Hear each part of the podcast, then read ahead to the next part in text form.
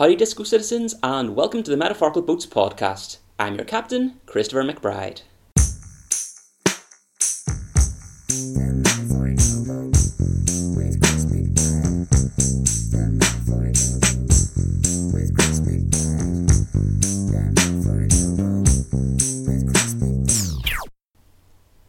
The Metaphorical Boat is a podcast in which we sit down with our favourite musicians to talk about their music, their inspirations, and most importantly, what their favourite pastry is. Our guest on the Metaphorical Boat podcast today is Lauren Bird. Lauren Bird is a Strabane-based singer slash songwriter slash ukulele enthusiast who, in between making a name for herself on the local scene and scoring film soundtracks, has found time to release her debut album, The In Between, in twenty seventeen. Lauren, thanks a lot for coming on the Metaphorical Boat. It's an absolute pleasure to have you. Uh, we'll be talking about your music in a second, but firstly, all our guests on the Metaphorical Boat podcast get a drink and pastry of their choice. So, mm-hmm. Lauren, what have you gone for today? I've gone for a uh, jam Danish. I think it's a solid choice. Aye. I have to try and avoid dairy, so I can't have anything with cream, which breaks my heart. Oh, that, oh, that would that would be so tough for me. And uh, I, I've gone for the usual, which is a, a nice a nice cup of coffee and, of course, Battenbergs. Cause I'm you, on that soy milk life anyway. Yeah, so you can't go wrong with that. So, first question. Mm-hmm. Who is Lauren Bird? I guess I am a twenty-five-year-old songwriter from Strabane. Uh, I try and just write things as honestly as possible, and I play the ukulele so that things sound a bit less depressing than they actually are. Yeah. um, I feel like that's probably the best description of it. when, when did you first get into uh, songwriting and performing? What kind of sparked it off for you? I can't recall a moment in my life, honestly, where I wasn't doing something with music. Like, there's photos of me at like three with like a piano. Like, couldn't play it, but I thought I could. Um, and then for the longest time, when I was a teenager, um, Strabane has a really big band scene. So everyone I knew was trying to get in bands, be in bands, whatever, and I always just listened to bands. Like, I didn't really listen to songwriters or anything, so um, I used to just play like guitar in a band, I played bass in a band, sang in a band, and then after a while you kind of realise that people don't always have the same ambition. So I was like, I feel like maybe I need to kind of do it myself, but that was a big fear. Um, and I started playing up here in a band just uh, when I was at uni, just me and my two friends, and we would like sing and whatever. One of them's actually doing stuff now, Eimear McGuire. Oh yeah. So we would sing together, and then uh, after a while we just kind of started doing our own thing. I went to a singing teacher, and she started to kind of push me into, well, why aren't you singing? Why aren't you singing your own songs? Um, and so she would like set me little goals, like, oh, go and play an open mic this week, hand your business card out, that kind of way. Um, and then it just sort of went from there, really. So when did you start per- performing under your own name, just as yourself? I think it must have been sometime in two thousand thirteen. I think the first like gig that I got that wasn't an open mic was supporting, do you know, Scream Blue Murmur? Uh, and I think that was October two thousand thirteen, because every so often I get like a little notification, you know, like every year on Facebook, and I'm like, oh.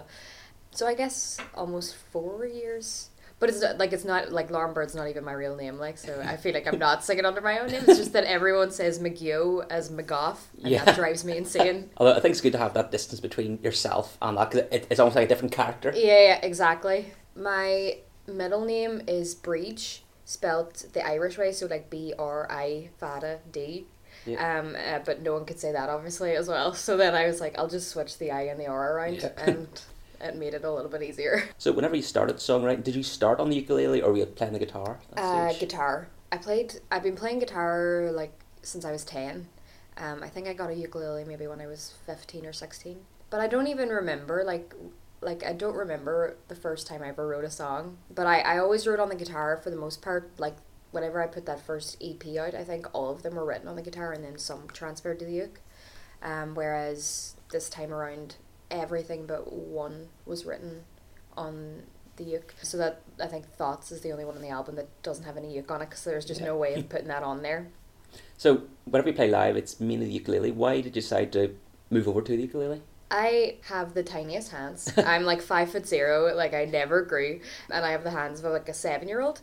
Um, so whenever I played guitar and piano, uh, I kept getting repetitive strain injury. So I had to like try and find something smaller that I could play and not like hurt my hands all the time. So I had a ukulele, like one of those little cheap like soprano yeah. ones, and I was kind of playing that for a while, and then I got like a little concert one like, a year or two after that, and then I finally settled on the tenor one, which is what I play now, which is slightly bigger and has a bit of a fuller sound, but it's still small.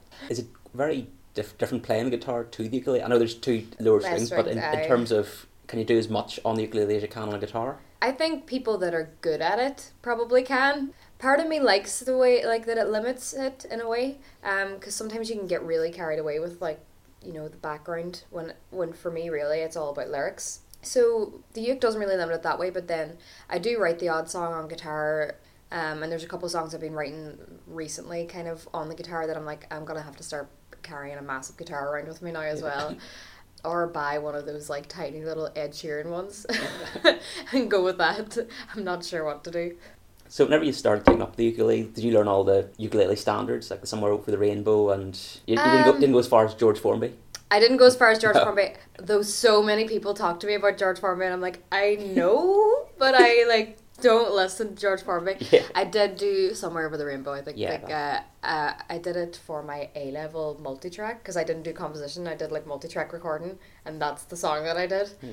But I, I kind of, like, really got into the uke from, there was a songwriter on YouTube called Julia Nunes, and she played, like, I found her through, like, a Weezer cover that she'd done, and I was like, God, the uke sounds so fun, and that's why I bought it, but then, like, after a while then, obviously, it just became sort of my instrument, and not just, like, a novelty. I think I think you were probably the first person I saw, like, playing ukulele as a main instrument. Yeah, so it's think... normally, like, one or two songs, and then back to the guitar or the piano or whatever, I, but uh, for me, it's just, yeah. it's so much lighter to carry as well. Yeah. So, in, in terms of your music, who would have been the big influences on you as you were starting out? Like, most of my teenage life, uh, I was listening to bands. Last night, I was at Paramore, which is why my voice oh, is yeah. like this. Um, Paramore's, like, one of my favourite bands. Uh, I really liked pop punk, like, emo-y yeah. stuff, um, which is probably why my lyrics are so, like, depressing. Um, no. I loved, like, Sum forty-one. Um, I remember, like, Avril Lavigne being a really big thing at one point, just being like, oh my God, a girl is playing rock music. uh, obviously, when I discovered No Doubt, that was a... Yeah. Uh, in Paramore, uh, but Green Day were, like, pinnacle of yeah. everything. I feel like I only listened to Green Day for a solid five years, and I'm still finding, like, random photos about my room where I've, like, printed them out terribly and stuck them in places. But I think in terms of, like, more recent, uh, uh, I really, really, really love Paul Simon. Oh, I really yeah. love Feist. I really love Brian Wilson. I really love Regina Spektor, Sarah Bareilles, Ingrid Michaelson. And I think the the thing that really pushed me into songwriting was actually seeing other songwriters on YouTube. Yeah. Not necessarily like people that were in the charts, because it was, for a long time, there wasn't really songwriters on the charts. Do you yeah. know what I mean? It was like country stars had it, but I wasn't yeah. really into country. And uh, I mean, Ed Sheeran's probably the one big songwriter that's come out in a while. Like, um, yeah. But seeing, like, songwriters that were kind of, you know, making music that I really enjoyed, and it wasn't something that I had ever listened to before. As I say, like, Julia Nunes, there was a, uh, there's a girl called Lauren O'Connell who I'm obsessed with, Daniela at the Sandwich, she's another ukulele, like, songwriter and stuff, and yeah. so, like, seeing people doing that, and they weren't necessarily, like, signed to a label or anything, I was like, oh, maybe I could do that, and that's kind of how I started putting YouTube videos up, like, under, like, a secret... Uh, thing when I was like seventeen, because I hate just the idea of anyone knowing that I actually yeah. played music was so scary. Like, um, I knew uh, that that's always what I wanted to do, and when I was young, if someone asked me what I wanted to do, I would have said Britney Spears, not do Britney yeah. Spears, but be Britney Spears. Yeah. Um, but I uh, just sort of saw that and thought, I'll try that, and I started writing songs, and then kind of now I'm doing this yeah. a bit more. This this is probably the, the big, big question. Mm-hmm. What is your favourite ever song? I heard you ask, I think, Owen Denver on this podcast, this, and I was like, oh God, I'm never going to be able to answer that. And it's, like, been in the back of my mind since, like, I heard you ask it, and I'm like, it's it's truly impossible. Like, I think yeah. it's the most impossible question. Um, and also, because, like, I don't, I haven't had a Beatles phase yet. Yeah. It's not that I don't appreciate the Beatles. It's not that I don't think the Beatles are great. It's just that I have not... Like, I find when people tell me to listen to something, I'm not, yeah. gonna, like, I, I do the complete opposite, because I want to discover something myself. Yeah. Um, not that I'll ever discover the Beatles on my own, but... um, Who are this band? Have you heard of the Beatles?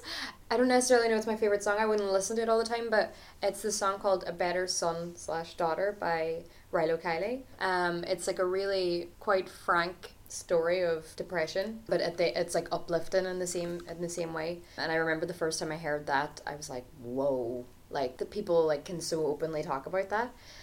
Whenever I'm particularly down, I have like a playlist. Like I I find music so emotional that like I, I can be so down about something and then listen to a playlist and slowly kind of build myself back up. Like that's how I use music, I guess. And that song's always in those playlists. because I think not a lot of people are talking as openly as they should about things. Yeah. I feel like everyone has gone through or knows someone who's gone through depression or anxiety and things like that, and I just was like, right, well, this is kind of how I'm feeling, so I can't pretend. So your first E P, that came out twenty fourteen. What sort of reception did you get off the back of that? That that E P was really, like, weird, because I had all these songs and I was playing them a little bit, but I was still very much in the midst of, like, terror, being terrified to play. Um, and my parents had, for Christmas, got, like, they knew this guy in Strabane, um, and they had bought me, like, a voucher to record six songs or something like that. So I was like, okay, I'll do that, like, it'll be okay. And so, but I also was very, like, I want to do everything myself, like I want everything to be like from me, um, so like I played every instrument to its detriment on that album except um, the drums, which my friend did. Um, yeah, I recorded it and I put it out, um, and at the time I just put it out for free because I was like, who's gonna really, no one knows me, and I thought maybe if I put it out for free then it would encourage people to try the first one, and then if I put something else out later they might want to pay for that one. Um, and it went, it went really well, like um, it went to the number one on the acoustic Bandcamp chart and stuff, which was like, I was like, how did that happen? Like, uh, and so that, I think off the back of that, it really did make me feel like I knew what I was doing, kind yeah. of. And I think it was that, that E P is how I came across you, because mm-hmm. you were you're playing a gig, it was like a competition gig in Dawson's. Yeah. And uh, actually... That's right. I saw you playing at it, you did Goodbye Good Luck. And I forgot which... to plug my uke in because I was so nervous. Oh, I forgot about that. And you also did an absolutely lovely version of Price of My Radiohead, which yeah. was... What other covers have you done live? I know from Tiny Live you do uh, God Only Knows, Beach Boys, mm-hmm. and also All Apologies, Nirvana. Are there yeah. any other covers that you try to um, introduce into your set? There have been some that have not lasted the test of time. Um, I think I did like, I feel like I did Elastic Heart by Sia for a while. I mean, I, I if I don't really connect to a song, I won't do it. Um, which is why, for the most part, I don't even really do covers on my set, but I really love All Apologies. And I love playing that now that every so often I get to play with a band, because now yeah. I feel like... I feel like I'm Kurt Cobain. Yeah. Um, and I just love, I just love God Only Knows. Like, it's the best song ever written. Maybe I should have answered but with that, yeah. that when you asked me what my favourite song was. The question I'd like to ask, because I'd be familiar with like the Belfast music scene and a little bit about Derek, but what's the Strabane music scene like? Is there a Strabane music scene? There was, see when I was growing up, like uh, in Strabane, I think that's why there's so much music that comes out of Strabane, like from people like my age and a wee bit older, because there was like a massive battle of the band scene. Like people would come from like Oma and Derry and stuff all onto Strabane and do like these battle of the bands. I was never part of them, I just watched. And then we have like a bar called Dicey's. It's like a really, like it was a bar that you could go to and they would play like Nirvana, do you know what I mean? Like they wouldn't play what was on the radio, and, and all my friends like us in our little like emo-y pop punk days were like, I'm not going to like a nightclub, like I would be caught dead in a nightclub. And so I think a lot of people went to that bar, you know, because they really loved music. Like people go out because, you know, to dance or whatever, but when you go to bars like that you go because you want to hear those songs, like. And from that there was battle bands for a while, and then they kind of uh, filtered off. In terms of now, there's like a open mic that happens just in the summer, but um, do you know Darren Doherty from uh, uh, Northern Light? Light? Yeah. He has just started um, like a songwriter night in Dicey's, so it's like you kind of sing some of your own songs and then sing songs from people that really inspired you, and so that's really good, like, because I got to, I, I played at that and stuff, and it's nice then to see other songwriters in Strabane get together and like do it that way. So we're we're trying yeah. we're trying, but I think like a lot of music comes out of Strabane, yeah. like it's just that no one comes to Strabane to hear it, sadly. Yeah. Like we have to go elsewhere. Apart from yourself, I think the only ones that kind of spring to mind would have been uh, Those Ghosts mm-hmm. and Freaks. Yeah, those are both brilliant bands and like the nicest people. Like they both like had me as like support acts and stuff around the town and stuff, which has been really nice. Then Eimear McGuire has like come out of Strabane recently. Oh, there's loads, like a Northern Light, obviously. Yeah. McGeough yeah. came eleventh in Eurovision. Oh, I love that in song. Like two K three or something. Oh yeah, no, I remember that. I, I was actually We've, a great song. It was a great song. We've Got the World Tonight. It's still, if it's still played at parties in Strabane, people yeah. still love it. Yeah, there is. I think like there'll be more as well. Like, I have a couple of guitar students that are like teenagers that are starting to write music and sing, and I'm just like, whoa, like fair play to you. I couldn't have sang to someone else at fourteen like my own songs. I'd say I'd say we have a good future. Yeah, well, it sounds good. I'll have to get up to Strabane at some point. It sounds like there's a good thing happening there. Yeah. I recently got, in a in a midst of idiocy, booked a headline show in our local theatre, and then was like, why have I done that? Like, I'm never going to sell that out, um, or even half fill the place probably. Um, but then I was like, you know, like I've played I've played around Belfast for so long, and like this, like the album release Up Here did so well. I was like, I really would like to play like a decent gig at home, and I really wanted, I would have really done one in Dicey's, but it's not all ages, it's a pub, and yeah. I have like, you know, younger cousins and family friends and guitar students and stuff that really wanted to come, so I was like, I'll do that, but we'll see how that goes. We have another month to promote it. Yeah.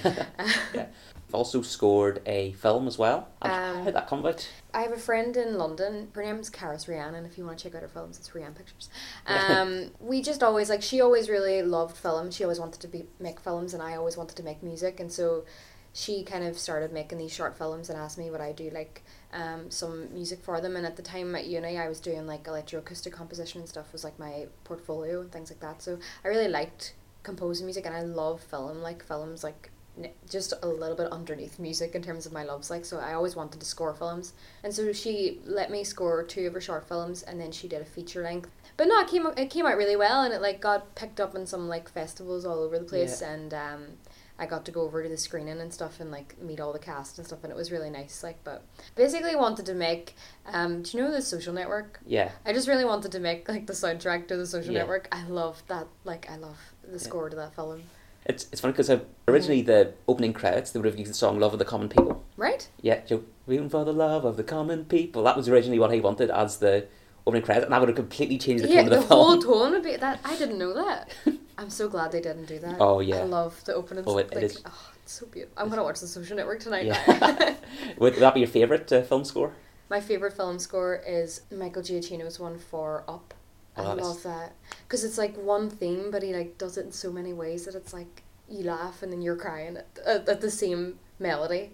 I'm like do do do dum do do dum do do dum. Oh, it's great. Or Star Wars. Yeah, I, I think for me possibly uh, Assassination of Jesse James. Mm-hmm. It's got a lovely soundtrack. Nick Cave, Warren Ellis did it. twenty seventeen was a big year for Lauren Bird because you released your debut album, The In Between. It was it was all crowdfunded, which mm-hmm. was pretty good. Were you expecting to get so much support whenever the crowdfunding happened? Because I think it actually went over the target. Had I expected it, I would have done it like a year earlier. I really wanted to release something in two thousand sixteen, like I really did. Although I'm glad I didn't, like, because that year is kind of, people really yeah, don't like that year. Quite, I was like, quite a tough year. Yeah. Yeah, I, I had met Cormac at this London showcase gig, and he, he kind of had very similar taste in music, and he was like, just like, oh, I had heard you in the Empire, and I really liked it, and we started talking about, like, the Mouldy Peaches, and She and Him, and things like that, and I was like, oh, this guy, like, really, like, gets what I like.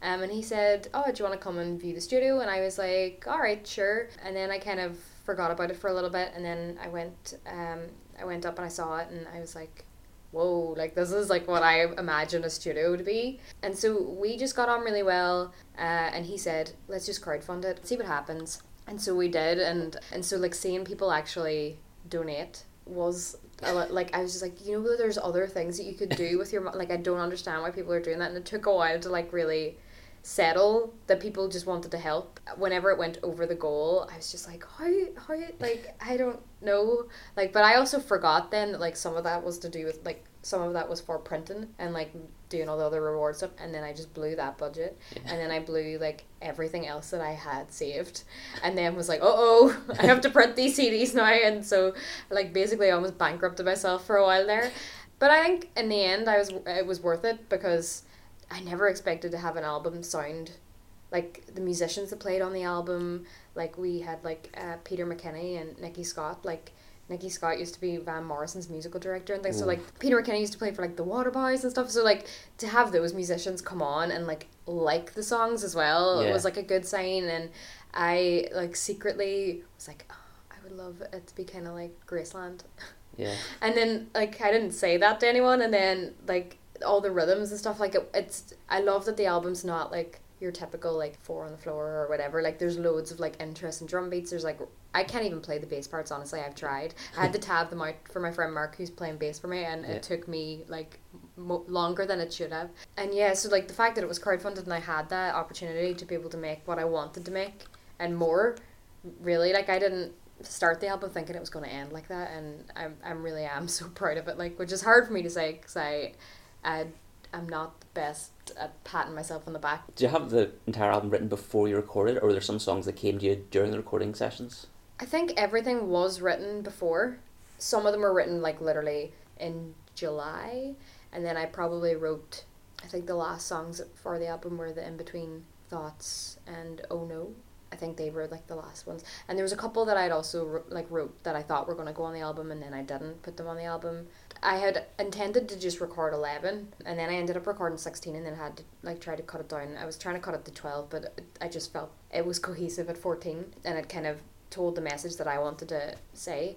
But Thoughts uh, was one on the album that wasn't really supposed to go on the album. Like yeah. I had written it and was like, I really like this song, but I don't imagine that I could ever play it for anyone. Um, and we were kind of, Cormac was like, have you got anything like slightly different, you know, like anything, maybe a different sound, just so that we have a little bit more variation on the album. And I was like, I have this one song, I don't know if I should.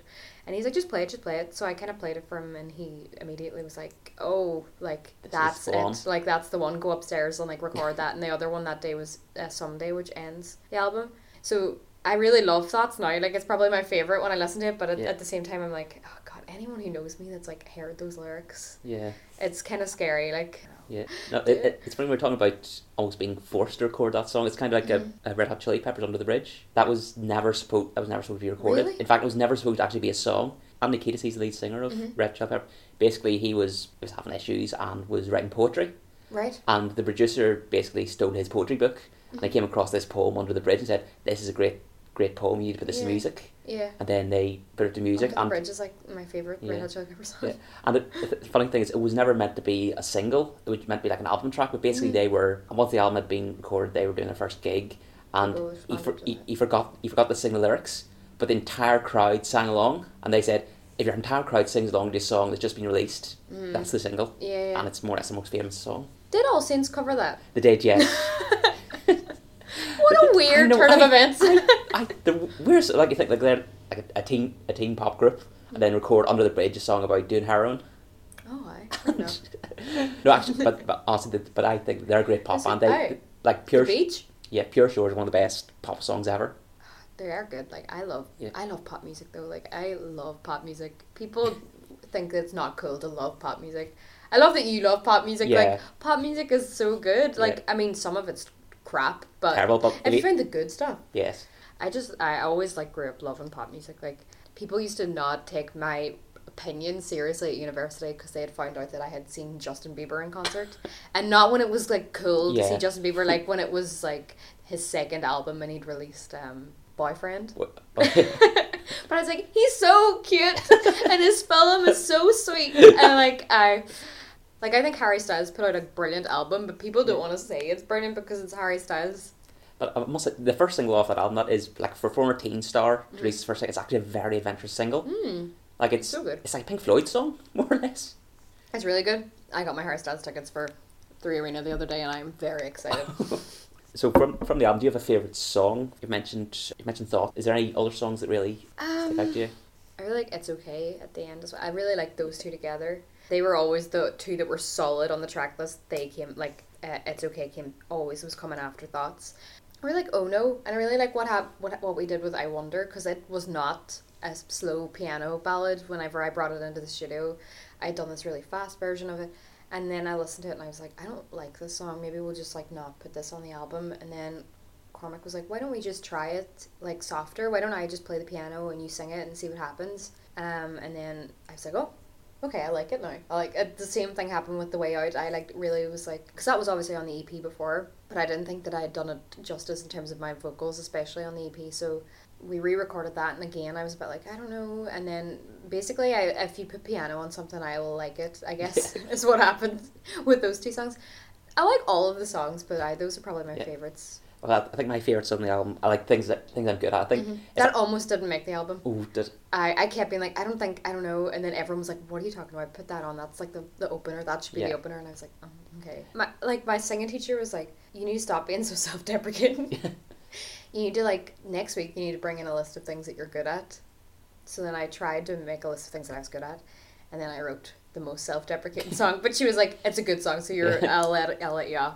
And then I also do like I Wonder. I love the I think the chord progression, I want is probably one of my favourite chord progressions. Mm-hmm. It's like similar to the song Over and Done With by The Proclaimers.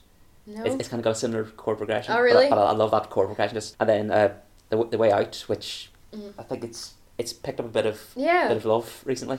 I wasn't expecting that either, actually. Like, The Way Out was never really meant to be a single, but then the video became such a happy accident because a girl I met at the studio, Gina, she does animation, so she was over from Colombia doing, like, an internship with the studio, trying to, like, better her English and, like, help out with all that kind of stuff, and she'd made this little animation for uh, university, and Cormac called me and was like, I've just seen this thing that Gina's made, and it's like about a girl trying to find her way out, and I, just bear with me, or I'd be like, and I was like, oh, send it over, and then so we had a video for it, so I was like, I guess so, then I should just put that out. So, so it wasn't, the song wasn't made for the video, but no, but it, it just suits so well. Yeah, that's I was like, I couldn't believe whenever I saw it, I was like, this is like, this is weird. Like, she'd never heard the song before she'd made it, like, um, and she was so happy to like let me have it, and I was uh, still so grateful about it, but.